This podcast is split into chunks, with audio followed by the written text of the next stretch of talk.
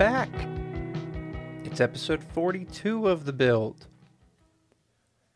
We're in our Lukas Vejdemo era, our Byron Froese period, our Sven Andrighetto chapter.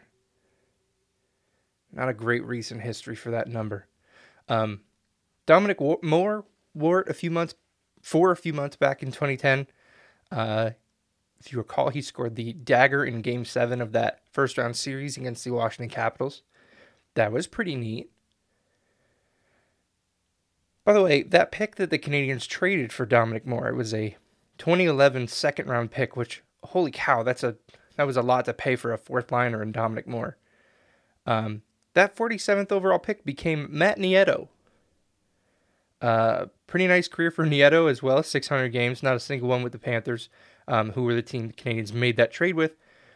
Florida traded back in the second round. They went to they traded two spots back, or I should say 12 spots back from 47 to 59, and added a third rounder. The 59th overall pick uh, was Rasmus Banks Bengtsson, so nobody. You know who went one pick ahead of that at 59? Nikita Kucherov. I don't know why I like these tangents, uh, but I just do. They're, I don't know. It seemed like an, an interesting way to open this.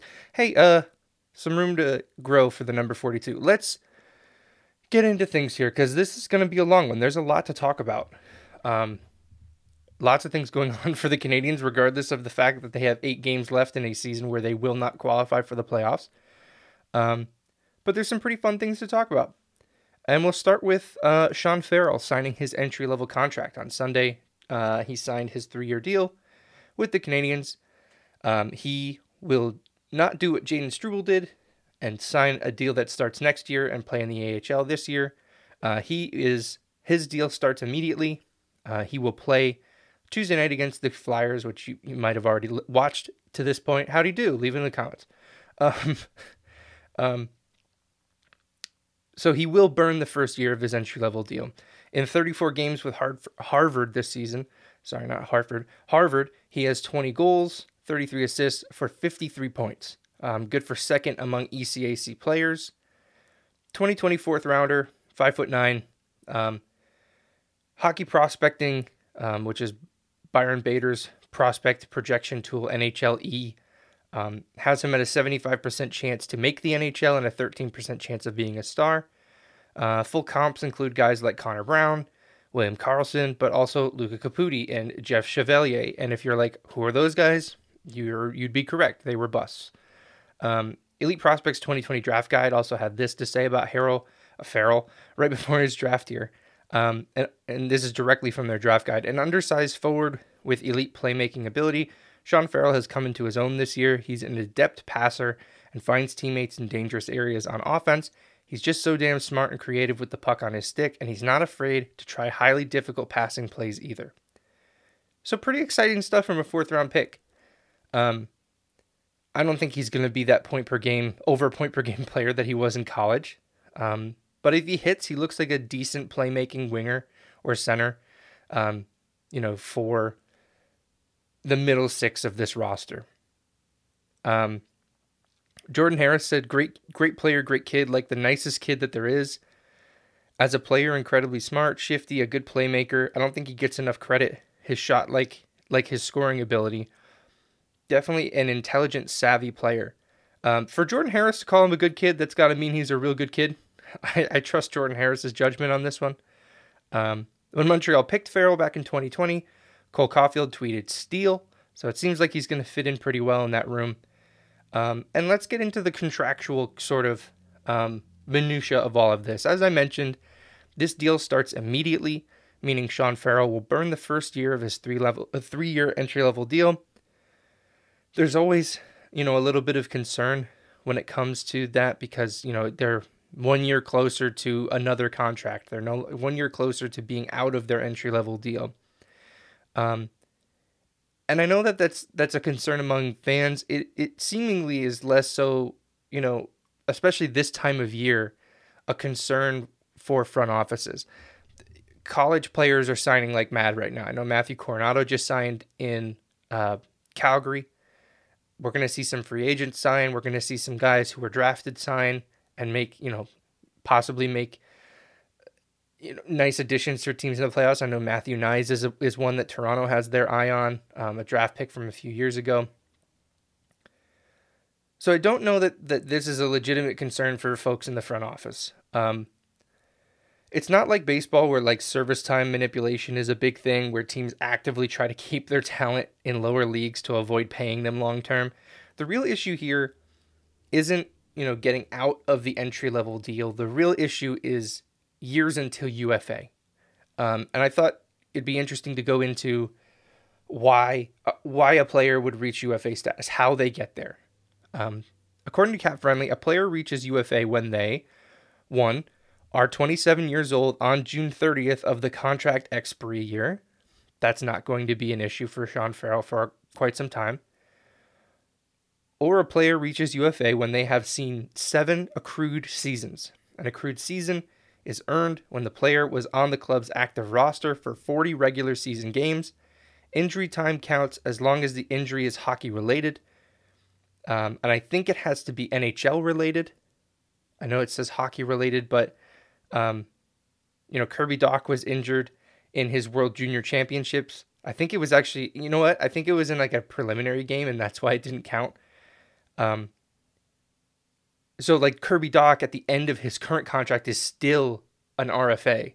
Um, Sean Farrell, this will not count as an accrued season for him. Um, there's only you know, he was signed with nine games left, so those would, you know, I think each of those would count as an accrued se- an accrued game for him. Um, Farrell's currently 21, so he won't have seven accrued seasons by the time he turns 27. So the real reason he'll hit UFA is that he will turn 27 eventually. Um, so this moves him next to his closer to his next contract, yes, but not any closer to UFA because they can't really that because of his age that's not really something that's going to happen, I don't think. Um, he didn't practice or play Monday with the team in Buffalo, but he is in the lineup for the game against the Flyers tonight.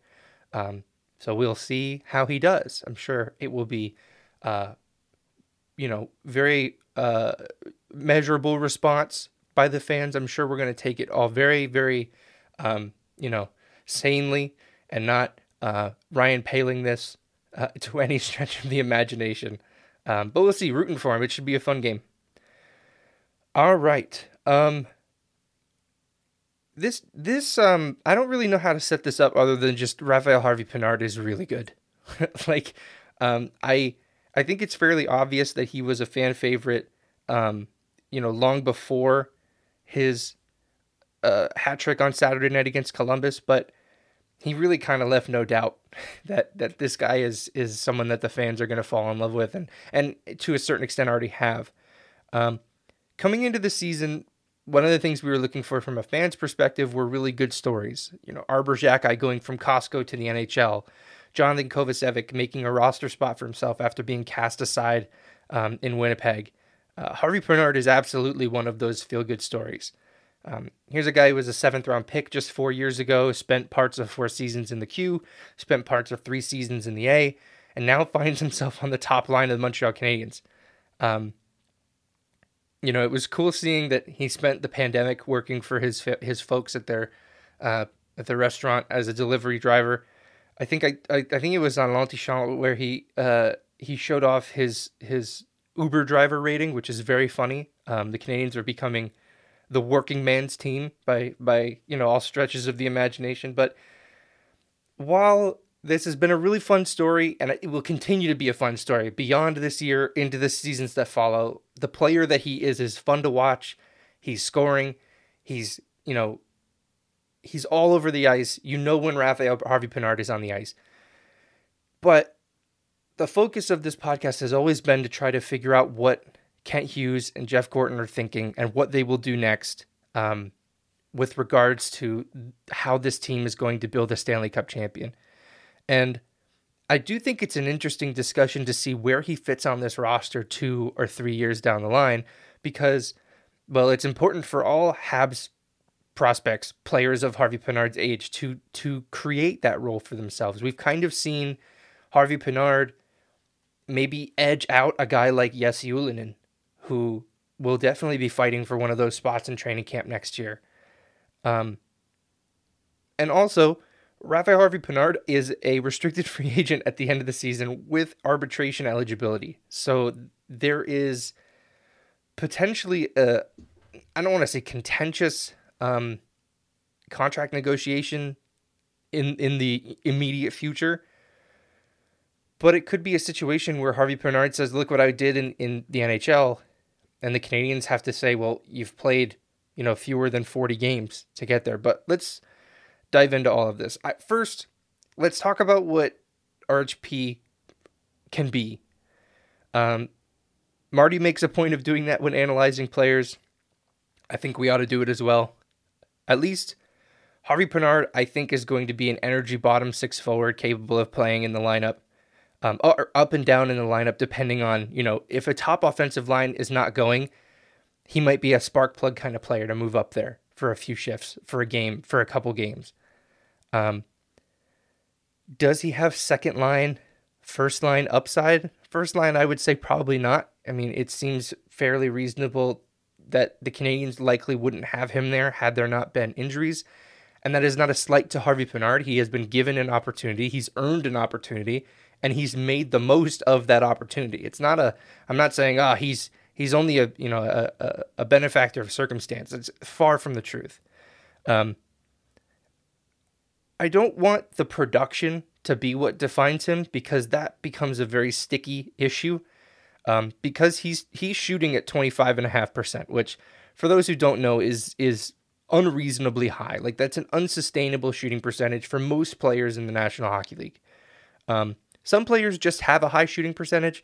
I know TJ Oshie comes to mind, you know, not so much anymore, but when the Caps were in their, you know, cup heyday, you know, he was always good for around 20% um, maybe you know over the few years over the few years where they were you know winning the Stanley Cup or getting close to it, he was around that that twenty percent mark.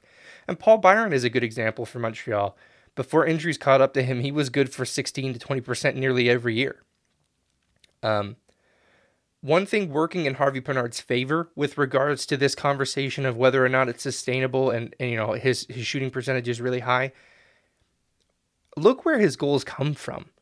Like he can't be more than a couple feet away from the blue paint when he's scoring. Um, you know, very much goals that we would see from Brendan Gallagher in the past, right? So that's always kind of tough to to parse with, you know, they're not always going to go in, but from that spot on the ice, he seems to be pretty good at getting them to go in.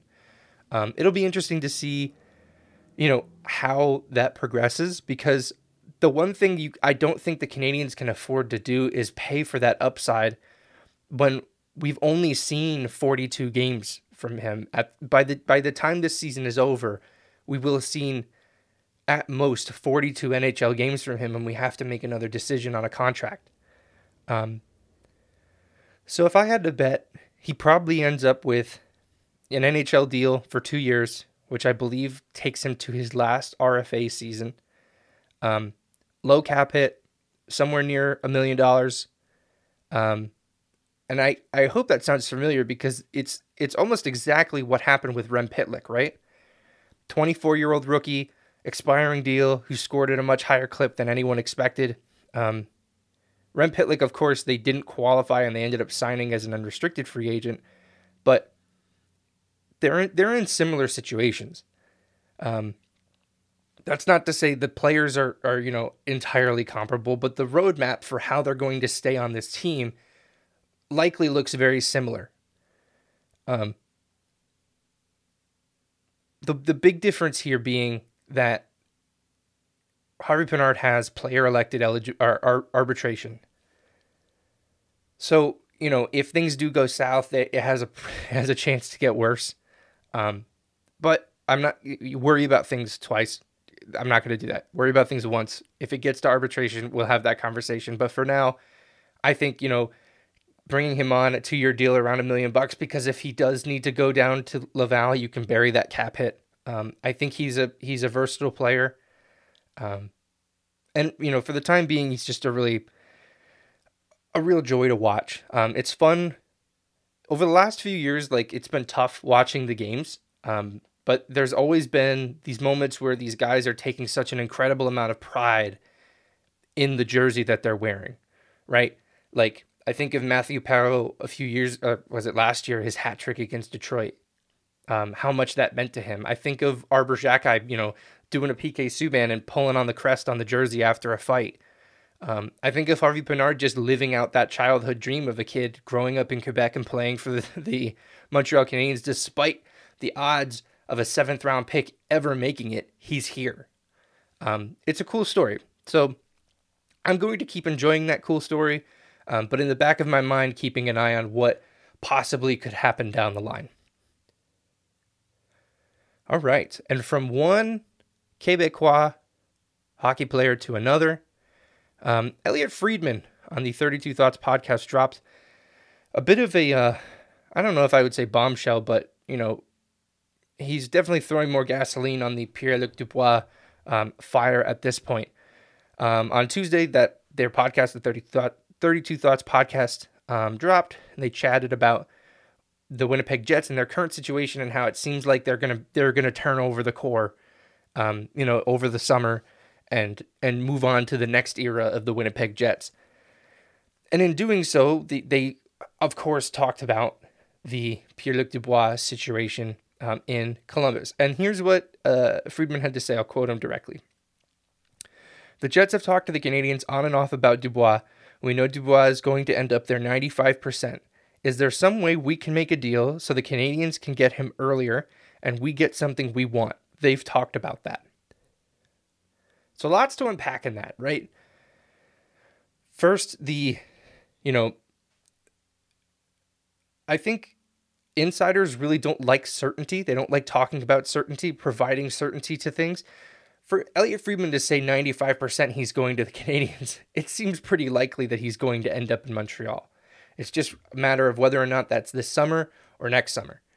Um, it continues to be true that as long as Dubois is in a place that is not Montreal, there are going to be rumors of him going to Montreal.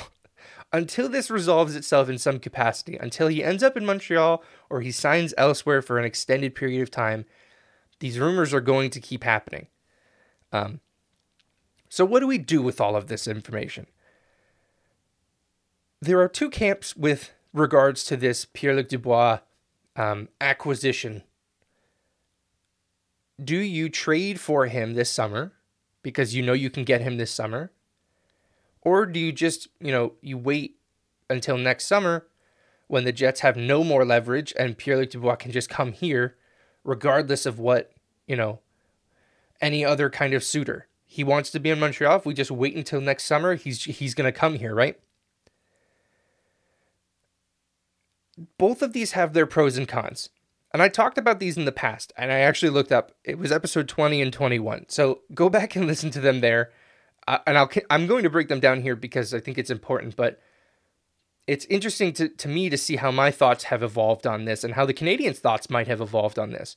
Um, so let's the, the pros and cons of all of these. So the idea of um, playing it cool, waiting for him to hit UFA next summer, this saves the Canadiens' potential trade pieces right now it it saves them Im- immediate financial flexibility. They don't have to sign a, you know a, another top six forward to a long, um, expensive contract where they've already got to sign Cole Caufield this year, and then they'll probably still have to try to move some salary out. Um, but in exchange for those things, there is an in, an increased likelihood that he leaves, that he doesn't come to Montreal, that he goes somewhere else. And while I know a lot of people are are looking at this and going, he'll be available. We just have to pick him up. I don't. I would not leave that to chance if, you know, if the Canadiens were to try to acquire him in this manner. I just let's move on to the other part though. There's the camp who'd be willing to trade pieces now for the chance to get RFA Pierre Luc Dubois. This leaves nothing to chance. He's here. He'd probably agree to a long term contract. Montreal gets a high quality forward immediately. But it costs draft capital. It costs, you know, other future capital prospects. And it might cost current NHLers. Not only in the sense that they would, you know, trade NHLers to Winnipeg, but in the sense that they might have to move players out to make room for all of these forwards now. And the third thing that I that I talked about when I did this on episode 20 and episode 21 was the offer sheet possibility, which at the time did not seem like much of a um a, not a certainty it still doesn't seem like a certainty but it seemed far it seemed it was the the far least likely option for the Canadiens acquiring Pierre-Luc Dubois and I'll get into that in a second because there was interesting stuff that came out um, actually a little bit before I started recording. So I want to talk about you know the the pros of a an offer sheet as a separate conversation. So before this hit from Friedman came out, I was in camp A. I was let's play it cool. We'll get him as a UFA. There's no reason to send assets to another team for a player that we feel very certain is going to come here. And after reading this, I'm starting to think that the price to acquire him via trade might not actually be that high. I think, like I said, Friedman and other insiders are always very careful about their words. And this reads to me, and it listens to me. I did listen to it. Um, like the Canadiens are hardballing the Winnipeg Jets, and it might be working. The Montreal Canadiens, I believe, in this situation, have all of the leverage if the belief is that Montreal is going to get this player anyway, and he's not going to stay in Winnipeg beyond next season, the clock is ticking for the Jets to do something now. Letting him walk to UFA is not an option. So the idea that Winnipeg is going to sign him to a one year deal, you know that at the end of it, you're either trading him at the deadline and you're hoping that he's healthy and has a good season, or you're losing him for nothing in the, the summer of 2024. They have to get something here for Pierre Luc Dubois. This is turning into a salvage operation for the Winnipeg Jets. Remember, and it might seem like common knowledge, it, it seems to me to get forgotten a lot of the time. He was traded for Patrik Laine and Jack Roslovic, who's turned into a good player in his own right. But Patrik Laine is a second round pick who had, you know, just like Pierre Luc Dubois, had a really high pedigree, but it, it seemed to be a good hockey trade at the time of the deal. And it could still be if Winnipeg turns this into something, but they cannot afford to let him walk for nothing. That cannot be the option. As long as the urgency remains with Winnipeg to and then what what Friedman said, get something they want. I give the advantage to Kent Hughes and the Montreal Canadiens here. Now, let's talk about the offer sheet wrinkle. Um, Marco D'Amico of Montreal Hockey Now mentions the, the threat of an offer sheet by Kent Hughes. Essentially, it plays out like this If the Habs and the Jets cannot agree on a trade, Montreal can offer sheet Pierre Luc Dubois between July 1st and July 5th. Um, if it's a one year contract, it puts the Jets in a really bad bind. If they match the offer sheet and they keep Pierre Luc Dubois, they cannot trade him. The league rule with offer sheets is that if you match an offer sheet or if you sign a player to an offer sheet, you cannot deal them for one calendar year following the date of the signing, which would mean Winnipeg would have no choice but to let him walk to free agency. If Montreal sets the dollar amount at $6.4 million, which is what Marco said, and there there are other things that we can we can play around with here. That would be a 2024 first round pick and a 2024 fourth round pick. Now I can already hear and I've seen the reaction to this that the idea of trading a future 2024 pick when the team is as bad as they are scare is scary. And I get that. I totally understand that. That was my reaction as well. Um but I don't think the the I don't think the issue here is that the offer sheet will actually come to fruition. but the threat of the offer sheet applies pressure to the Winnipeg Jets. Because look at it this way, too. On Game Over Montreal, they theorized that Montreal could go really low with the offer if Dubois would sign it, which, if he wants to come to Montreal, maybe he takes a haircut for one season to make it work and then he cashes in next summer. Or, and I think they can start talking about a an extension on January 1st. It might be one of those things where there's already one signed, sealed, and delivered in the drawer that they just announced on January 1st. But no league, no team would break the rules like it, like that or anything.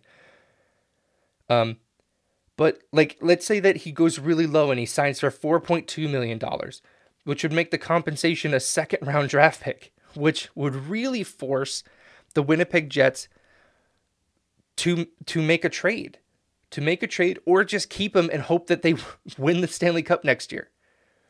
Which, for all of the things that Pierre Luc Dubois is, I don't think he is like a franchise player. He's a very, very good forward an elite forward maybe.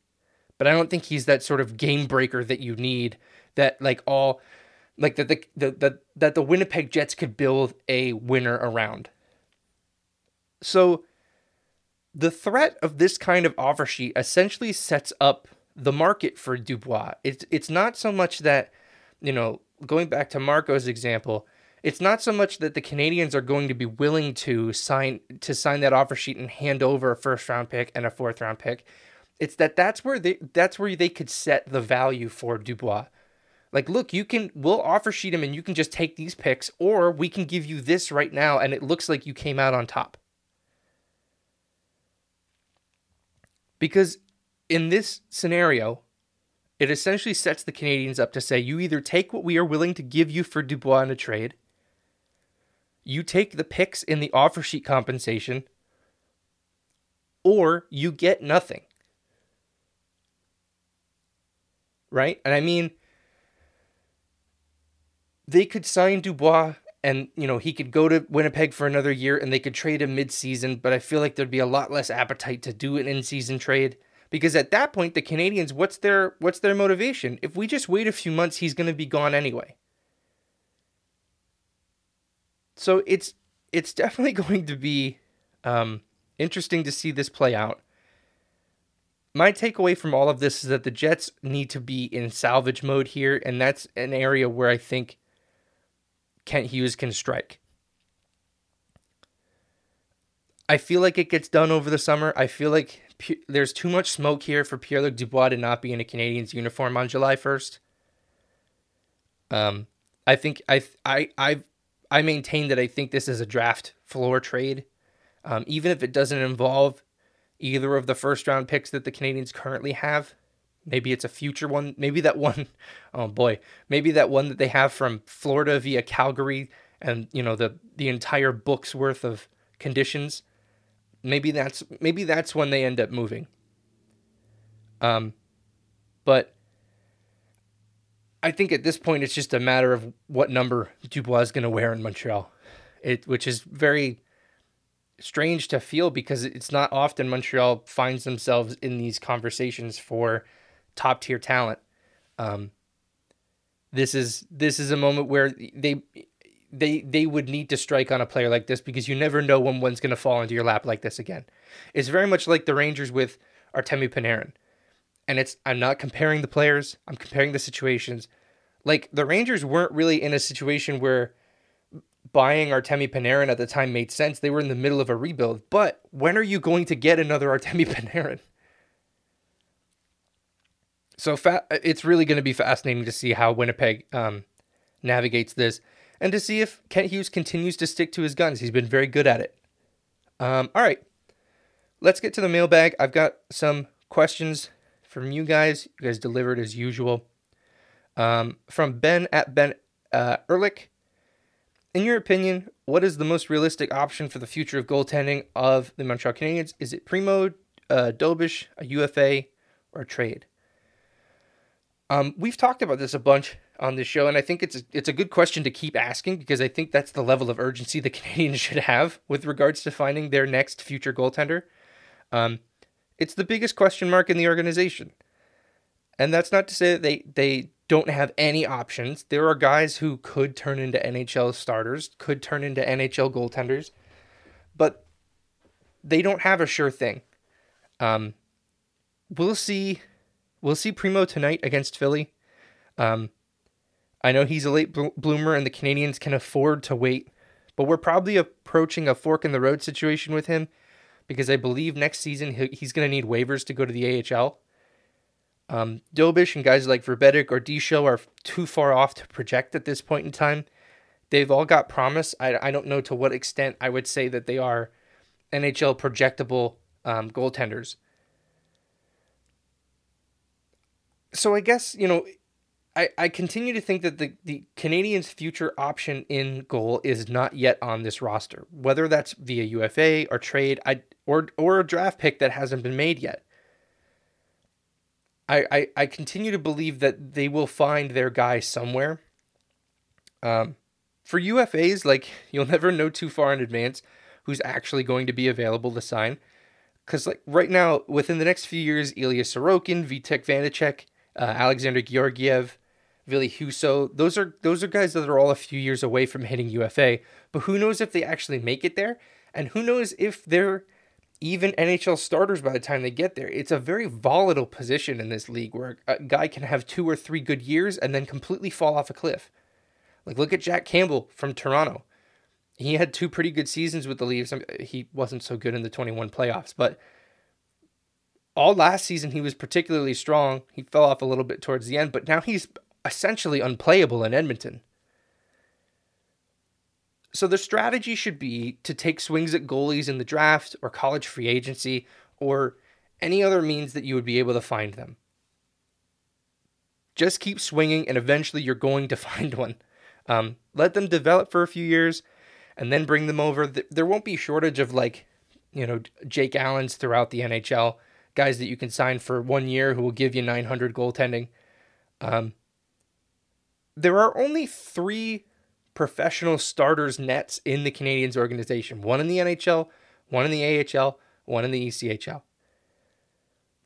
There's no real rush to get guys over here when you know that there's a good chance they're going to be sitting on the bench because there's only six total spots, one starter, one backup for each team. And beyond that, like it, you know, I don't think it's it's really helpful to have a young goaltender come over here and sit on the bench. So the next goalie of the Canadiens is not here yet. That's that's as nice as Montembeault has been this year. I just don't know. Uh, all right, next Andrew G at Giesbrechte on Twitter. Uh, Struble question mark Farrell question mark. Very succinct. I, I appreciate that. Um, not much to report on either at this point. Farrell's first game is this is this um this evening. Uh, Struble's two games into his professional career with Laval. He's got four shots in two games and he's a plus one. Um, uh, Hadi Kalakeche of Hadi K Scouting on Twitter is one of the the Struble truthers out there who thinks that you know there's some offensive upside to his game. Catching the torch um, is a, a blog that they have on on Habs Eyes on the Prize, which by the way you should be supporting. They they are leaving um, they're leaving SB Nation at the end of this week. Uh, and I know they have a Patreon and things like that, and they're moving to their own site. So support them if you can. Their work is is invaluable. Um, to just us as fans, to being able to enjoy this team. The writers are good people. Um, they got they got a raw deal with with um, SB Nation. You should be supporting them. At any rate, um, in that catching the torch article, um, he Hadi breaks down you know what leads him to believe in the upside of Jared Struble. Um, Jared Struble is that even his name? Why did I just completely mess up his name? Anyway, um, he says that his skating is powerful and fluid, and he's got good edge work. He makes simple plays. Um, he makes strong plays on one on ones. He's physical when he needs to be. Um, oftentimes, if he misses an assignment, it all kind of goes sideways from there. Um, you know, moving from one def- one attacker to another is is an area of concern with him. So there's stuff to work on there. Um, but because of the body that he's in, it, it makes sense that the Canadiens would like to, you know, continue to, um, you know, develop him in house, have Adam Nicholas work with him, see what you can get out of him. Um, so hopefully we have more to digest on both those players before the the season comes to an end, and definitely next season, um, especially the the training camp. We're going to get a good look at all these guys. There's going to be a lot of internal competition, so it'll be interesting to see if those guys can carve out roster spots for themselves. Uh, all right, uh, Dan Moldiver at Dan Moldiver. Uh, what's the right timing for Hutson to turn pro? Um, this is interesting. I know a lot of people are talking about it because he's, you know, wrapping up his season with BU. Um, I think at the very least he's staying in BU for for one more year. Just the, the people that I've talked to who would know, um, you know, or who would best be able to analyze the best place for that player, they all seem to believe that he's going back to BU for another year. The lizard parts of my brain don't like that. They want instant gratification, um, and they're upset because uh, Lane Hutson is the things he's doing in college are spectacular. Um, but the big picture is what matters here. Um, let him cook again in BU for another season, reevaluate. Not only a reevaluation of Hutson, but a reevaluation of your current defenseman. There's a lot of guys there who, you know, aren't going to be long term projections with this team. There's not a lot of space to carve out a name for yourself on that blue line. Next year is going to be kind of a big tryout for a lot of these guys, even some of the ones that have been here. Um, so there's no, you know, there's no rush to getting him in here because I don't know, you know, to what if to what effect, you know, the Canadiens would like him to play in Laval, or they would like him to play in the NHL immediately right out of college. Um, Montreal has his rights until he's done with college, so there's really no rush from a contractual standpoint. Um, so potentially next spring at the earliest, if if you know BU's season ends early next year. Um, but the Canadiens, I think, would be best served being patient with Lane Hutson, as, as much as that stinks to say, because I really want to see him in a Canadiens uniform. All right. Uh, friend of the show, DF Pendries, has the next question. Uh, Drouin, or Johnny Diesel, as I don't call him, um, if he would come back to a, uh, at a team friendly contract for say one year, do you do that deal or just let him go? Um, you also asked where the next goalie is coming from. I think I think we've got that one covered, so we're being efficient today. I'm really stuck on Jonathan Drouin. He seems to be having a bit of a resurgence this season, 27 points in 49 games. His contract probably made him hard to move at the deadline, even if Montreal ate half of the remaining money. They'd probably have to get a third team involved and at that point like what what asset are you possibly getting for him? With all of that said it feels like it's time for the team and the player to move on from one another. Um, he's just 27 so i'm not insinuating his career is over um, but this team is turning things over to the next generation and his services i think will be better suited elsewhere um, even at a low price it's hard to project a spot that I would give him over like a Sean Farrell if he's if he's on the NHL team next year. Um, a guy like a who we haven't seen a ton of in a while. Um, a guy like Raphael Harvey Pinard. I don't think you can afford to be sitting those guys or playing them in Laval over, you know, playing them in the NHL at the expense of having Jonathan Drouin in there. Um, it's a shame we're moving on from him. I think that era of the Canadiens is one that we we there was a lot of promise, and we ultimately didn't see a lot of that play out. Jonathan Drouin was a victim of the hype. Like he, I think he is the player that he was always going to be, but the hype behind him was so much higher. Remember, they acquired him. He was a winger, and they tried him. At, they were like, he's our number one center, and it was just, it was. I remember writing for Rabid Habs back in the day, like they moved Galchenyuk off of center to put Jonathan Drouin in there, and it sent a bad message immediately that like they were just kind of they were setting a precedent for this for this kid that was just not going to be attainable, nor was it a good message to send to the rest of the team. Um, so it's a shame. It's a shame we're moving on from right as you found the perfect nickname as well in Johnny Diesel. I'm gonna miss that one. All right, last question here, uh, but certainly not least from Amelia Pond, who asks, uh, what do you think the rebuilt Habs look like stylistically? Uh, doesn't even have to be a current top team, just style wise, not success wise. Combos allowed. Um, Non replicable models excluded, i.e., Edmonton with McDavid or Bedard this season. Um, and she gives an example. Bergevin was pretty clearly trying to make the 2019 St. Louis Blues. I think that's a really great question and a pretty apt comparison of the late stage Bergevin Canadiens. Um, you know, he did get Joel Edmundson. He traded for him. Um, you know, he was trying to build that sort of, you know, 80s prototypical defense. I, I always go back to the fact that I think Bergevin wanted to build like the early 2000s New Jersey Devils, but just decided that defense was not going to be something they did. like, like the early 2000s New Jersey Devils were a monster defensive machine that also just happened to have one of the best goalies of all time in net. Um, you know, the Canadiens had one of the best goaltenders of the last decade in net, but they also played next to no defense in front of him and they just chip pucks off the glass and they weren't tough to play against and it was just a mess. Um, my gut reaction to this question is to say that the Rangers are a comp for the Canadiens rebuild, but it doesn't really seem all that close.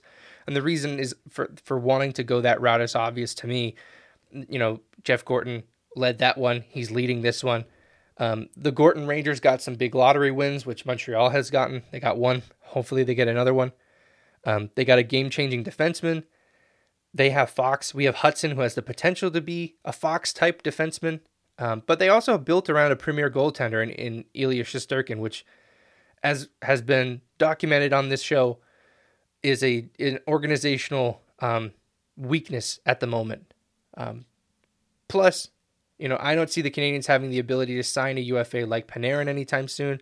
Dubois, like I had mentioned, is kind of that that nice comparable to Panarin, not in the sense that they'll have the same impact, but you're buying a player um, in a time where you're kind of re- you're, you're still rebuilding your roster because that player is available and they want to come here.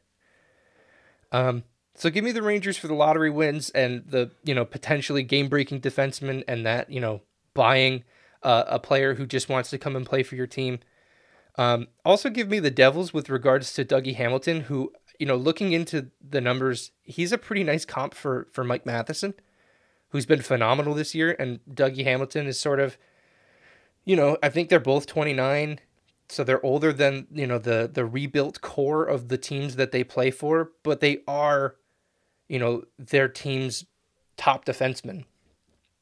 Um, Rantanen is a pretty nice, you know, com- uh, player comp for Slavkovsky if Slavkovsky hits.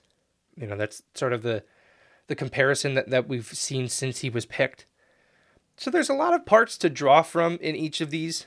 Um, I think Colorado might it, just because they've won, they've got to be the model.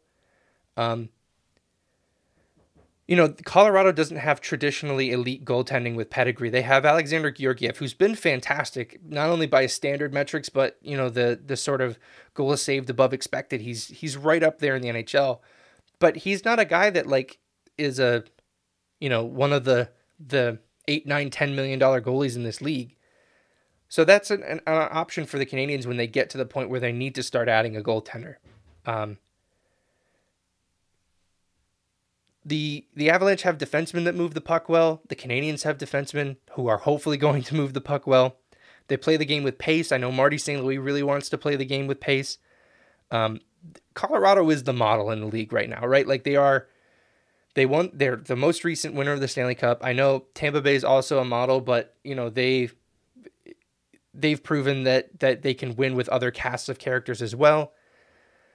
And I also think that you know both of these teams had a tremendous amount of lottery luck throughout, right? Like they've both won lotteries, they've both drafted really high a whole bunch, um, which is why it's imperative that the Canadiens continue to do that for at least this year and potentially next year. Um, but you know that's that's just something that that you know will come with time. We'll find out you know who the Canadiens are actually trying to mimic. Um, I think it's best you know to to to pull from as many of these different places as possible. Every team does one or two things really well. So try you know try to try to do that. I know Gorton's probably going to pull from a lot of the same stuff that he was doing or planning to do in New York. So it'll be interesting to see how that plays out. All right, that's all I had this week. Um, thanks for sending in questions. Before I go, I do want to talk for a minute about like what's been happening around the league with with Pride Nights. Um, we don't need to get too much into the the weeds of what's actually happening. It's fairly simple. They're not wearing Pride uniforms, whether that's the teams deciding that they don't want to, um, creating some reason of player safety, or players exercising religious freedoms to not wear a rainbow. Um, one of the first comments I ever got on this show was that I was being too woke. Um, which while I'm on the subject of that, that woke is a word that like white folks have kind of just completely hijacked from from um, AAVE, and it it's kind of lost all semblance of meaning because of that. It's sort of the same thing with like virtue signaling. We've we've completely lost what the the that has never had meaning, and it just keeps getting repeated to the point where people think it has meaning. Um, that I bring up that comment because it's not it didn't change the way that I think about any of this, right? Like this podcast, me as a human, um, always going to be a space and a person that's accepting and respectful respectful of folks of all gender identities and sexual orientations. Um, these Pride nights around the league are the latest arena for a culture war here in the states. Um, which, for those who don't know, I am American. Like I know it's kind of odd that a you know, an American's hosting a Canadiens podcast, but there's some context for you. Um, I think the part about this that's frustrated me the most um, is that like hockey media is so ill-equipped to to handle this. Their response every time is to put the few players who refuse to wear that jersey in front of the microphone and ask them open-ended questions and try to get them to explain why they're not wearing the jersey. And the players are so are very well media coached and they know what to say without saying the quiet part out loud. Um, and it's it's disappointing because it seems like every time they get behind every every time this happens media around the league are just providing a, a soapbox for these players to just scream transphobic and homophobic stuff. Um, Reimer, James Reimer got a follow up this week. Um, someone out in San Jose followed up with him, and you know the first two questions were like, "What's your week been like? How's your family holding up?" Like, continuing to allow these players, these people, to to to play that victim card, right? Like to to to to make people believe that they are the ones who are being slighted in all of this. Um, I'm not going to repeat the things that they said in that in any of their statements in any of their um you know uh media availabilities because it would be absolutely counterintuitive to the point I'm trying to make, right? That that like we should not be amplifying this stuff. Um I'm not an anti-media guy.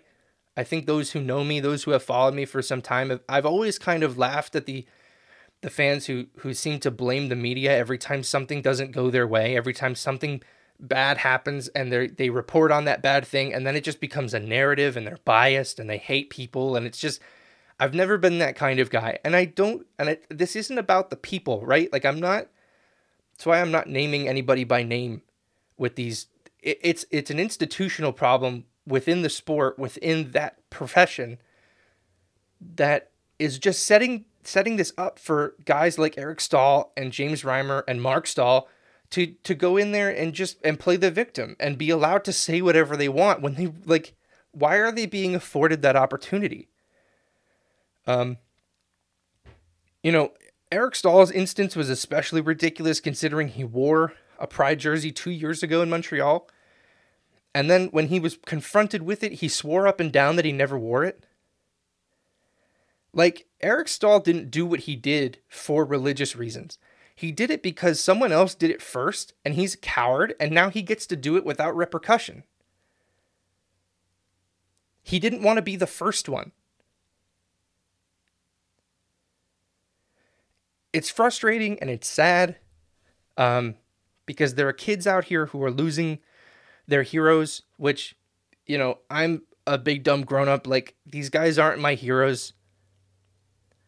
But there are no doubt kids who feel represented by that pride sweater, There are adults who feel represented by that pride sweater, who feel hockey is a little less inviting and a little less safe right now.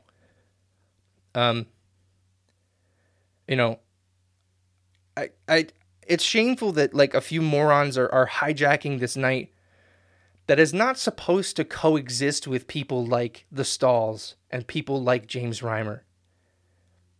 It's supposed to be a celebration of a community that aims to thrive in spite of that. And in spite of a past and present of being repressed and attacked and killed by bigots. So stop putting microphones in front of these guys and amplifying hate speech.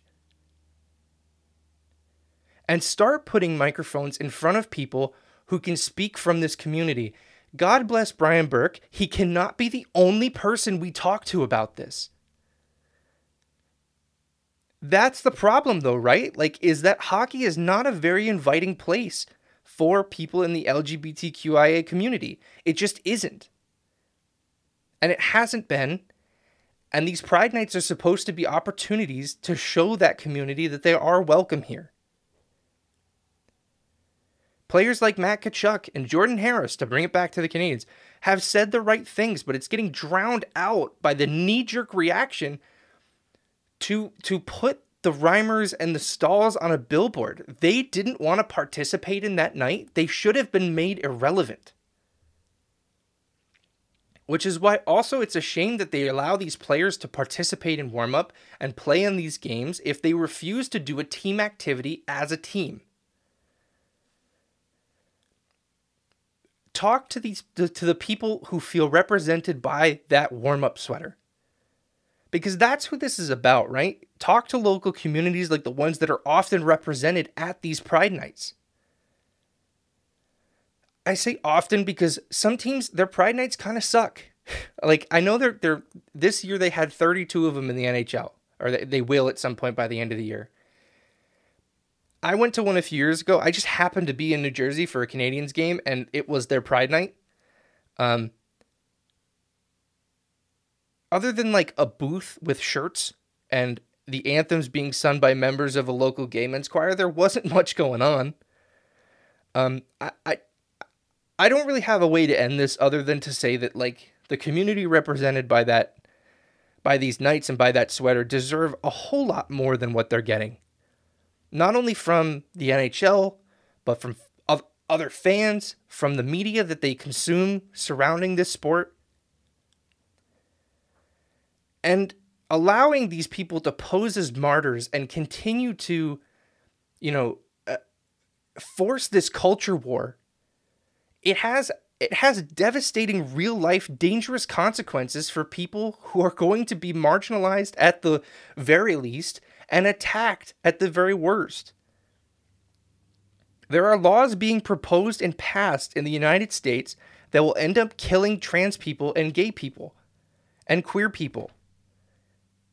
If you don't un- understand what makes those Pride Nights so important, look around you.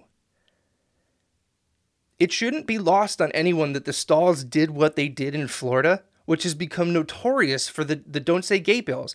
That that are being copied and pasted everywhere else in this country.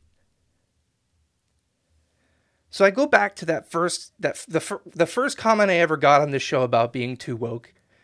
And that word's so stupid. For those who don't want to hear it, I'll say the same thing I say every week. You have a choice how to spend your time. And it's probably best for you and for me and for the rest of the listeners of this show if you spend that time elsewhere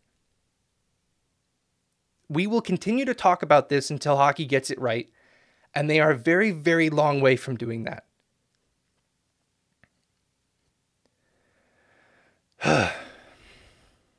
Thanks for listening.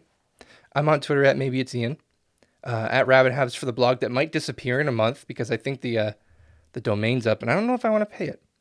Um, check the link in the, but all the links to the things that I mentioned in the show are in the description, um, including the music you're hearing right now and the music you heard at the beginning of the show um, by Fred Mug. His Bandcamp page is in the description. Go check out his music. All right, guys, take care. We'll talk soon. Bye.